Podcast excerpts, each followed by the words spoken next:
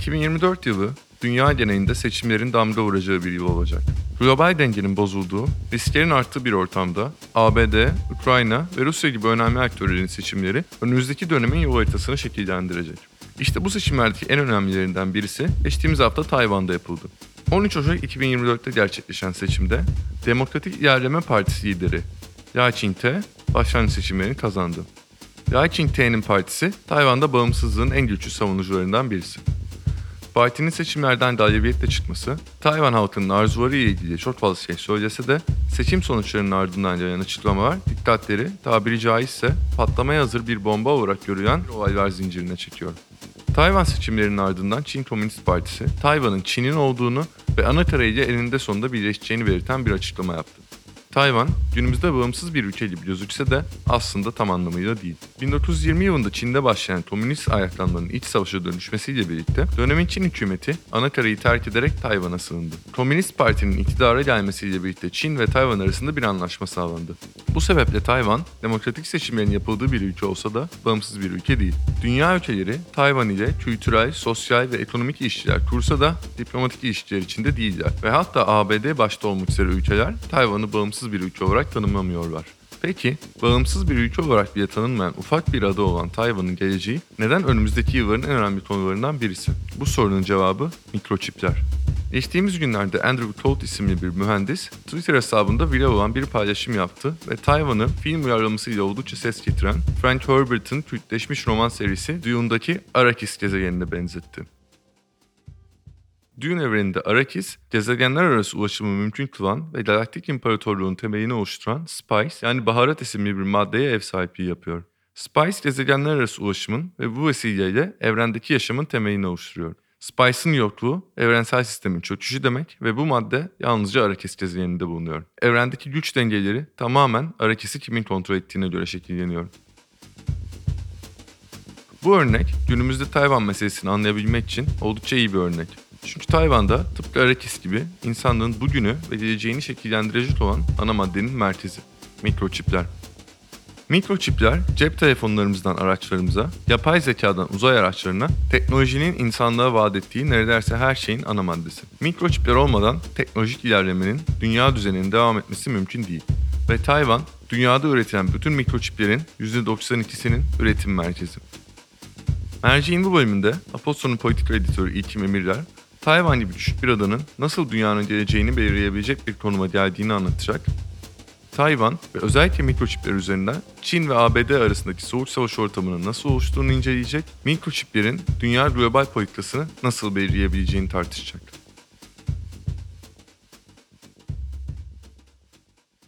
Mikroçipler biraz önce Erim'in de bahsettiği üzere teknolojik gelişimin temelinde bulunuyor. Cep telefonları, araçlar, akıllı ev cihazları gibi tüketim ürünlerinin işleyişinin ana maddesiyken aynı zamanda yapay zeka ve gelişmiş askeri teknolojiler gibi geleceği belirleyecek etmenler için de birer vazgeçilmezler. Yani mikroçip üretimini kontrol eden dünyanın geleceğini kontrol ediyor diyebiliriz.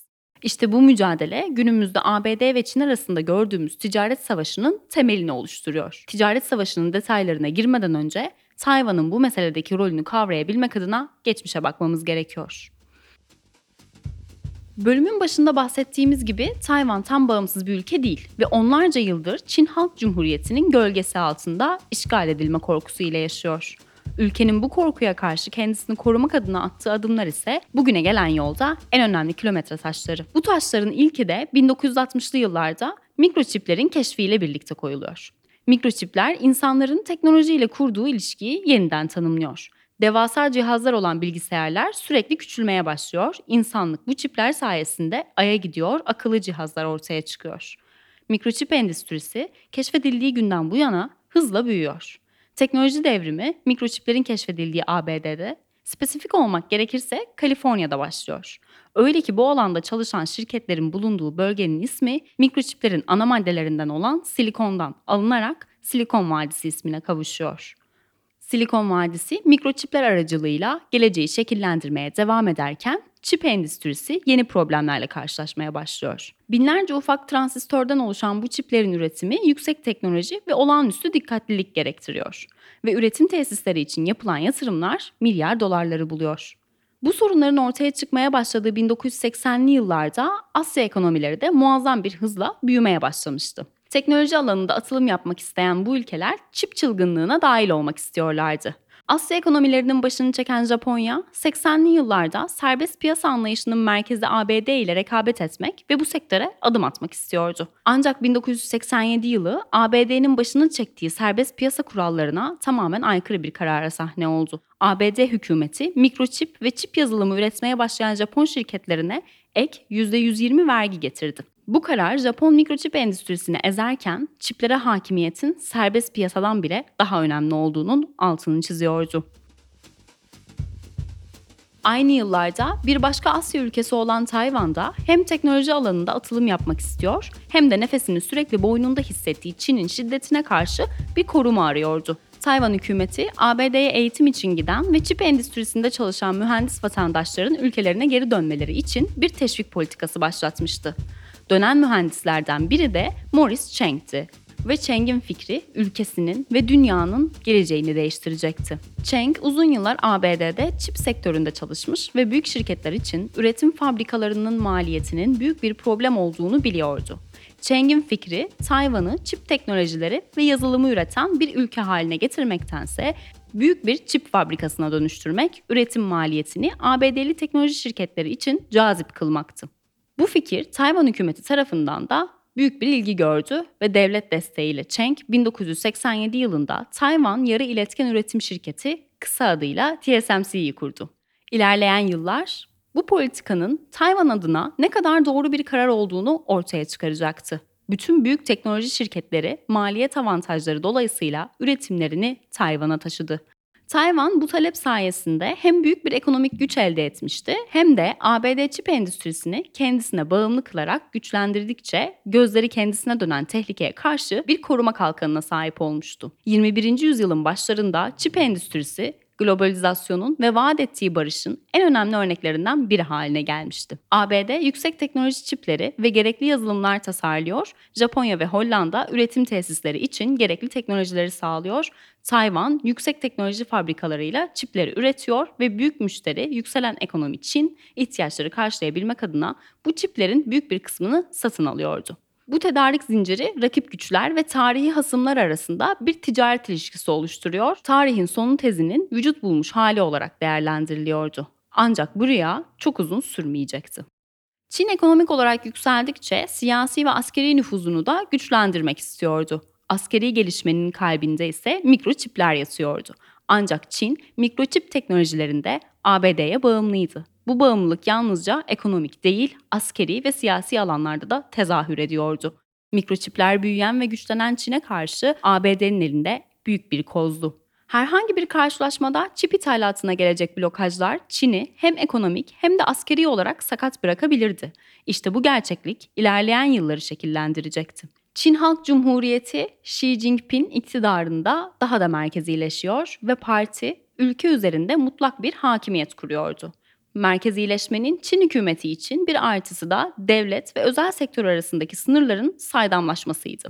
ABD ve Çin arasındaki gerilim 21. yüzyılın ikinci 10 yılında giderek artarken 2021 yılında Washington Post'a çıkan bir haber mikroçipler üzerinden gelişen rekabetin boyutunu da ortaya çıkaracaktı. Washington Post'un haberine göre Çin ordusu ABD şirketlerinin ürettiği çipler ile hipersonik silahlar başta olmak üzere yüksek teknoloji silahlar üretiyordu. Bu silahlar için gereken çipler ise özel sektör tarafından sağlanıyor. Çinli şirketler ABD'li şirketlerle olan derin ticari bağlantılarını kullanarak orduya yüksek teknoloji çipler sağlıyordu. Bu gelişmeler ABD-Çin gerilimini giderek tırmandıracaktı. 2022 yılında ABD Başkanı Joe Biden ve ABD Kongresi mikroçiplere dair bir kanun çıkardı.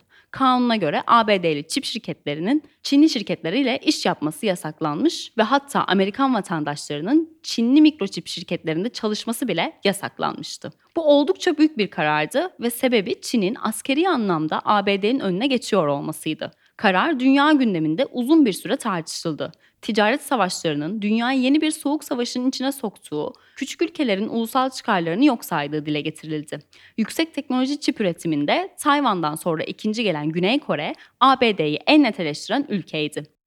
Eski bir Samsung yöneticisi olan siyasetçi Yang Yangja, Washington'ın diğer ülkeleri düşünmeden çıkardığı önce Amerika diyen politikalarının sonucunda ülkelerin ABD'ye karşı birleşebileceğini belirtirken Amerika'yı daha duyarlı bir politika anlayışına davet etti. Gördüğümüz üzere mikroçipler yeni soğuk savaşın ana konusu olarak gözüküyor. Çipleri üreten Tayvan ise bu savaşın tam ortasında. Hem ABD hem de Çin, Tayvan'ın ve ürettiği çiplerin ne kadar önemli olduğunu biliyor. ABD'deki yetki zincirinde 3. sırada olan Temsilciler Meclisi Başkanı Nancy Pelosi'nin diplomatik ilişkilerin olmadığı Tayvan'ı ziyaret edip TSMC yöneticileriyle buluşması da bunun somut bir örneği. Nitekim ABD Başkanı Joe Biden, Çin'in Tayvan'ı işgal etmeye çalışması durumunda ABD ordusunun silahlı müdahalede bulunacağını söyledi. Tayvan'ın kaderi bu mücadelenin içinde örülü gibi. Çin Halk Cumhuriyeti uzun yıllardır Tayvan'ı anakaraya birleştirmek istiyor. Ancak bu tarihi misyonu yerine getirmeye çalışmanın ekonomik bedeli bir felaket olabilir. Dünya mikroçip tedariğinin %92'sine sahip olan Tayvan'ın işgali tedarik zincirinin yok olması demek. Bu olası senaryo teknoloji gelişiminin Çin dahil bütün dünyada durması, küresel bir ekonomik krizin başlaması demek. İşgalin riskleri büyük olsa da gerilimi savaşın eşiğinde tutmanın Çin adına stratejik bir önemi de var. Çin son yıllarda Güney Çin denizinde yapay adalar inşa edip silahlandırıyor. Tayvan hava sahasında askeri tatbikatlar yapıyor. Küçük bir ada olan Tayvan'ın etrafındaki suları kontrol etmek, Çin'e olası bir gerilimde çip sevkiyatını bloke etme gücü veriyor. Bugün geldiğimiz noktada dünyanın arakisi olmak, Tayvan'a ve dolaylı yoldan ABD'ye bir koz verse de büyük riskler barındırıyor. Bu sebeple ABD yönetimi çip yasası ile birlikte çip üretimini kendi ülkesine getirmeyi ve Avrupa'ya yaymayı hedefliyor. Intel ve TSMC gibi şirketler Arizona, Minnesota gibi eyaletlerde devasa devlet destekleriyle fabrikalar kuruyor. Intel Avrupa Birliği'nden aldığı yatırım desteğiyle İrlanda'da yeni kurduğu fabrikada üretim yapıyor.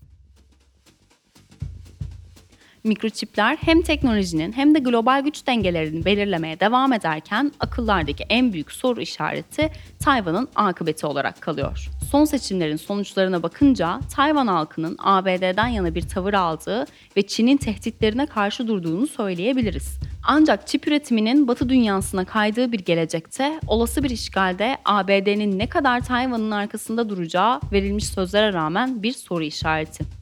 Ukrayna'ya verilen sözler ve savaşın bugün geldiği noktada bu soru işaretlerini güçlendiriyor.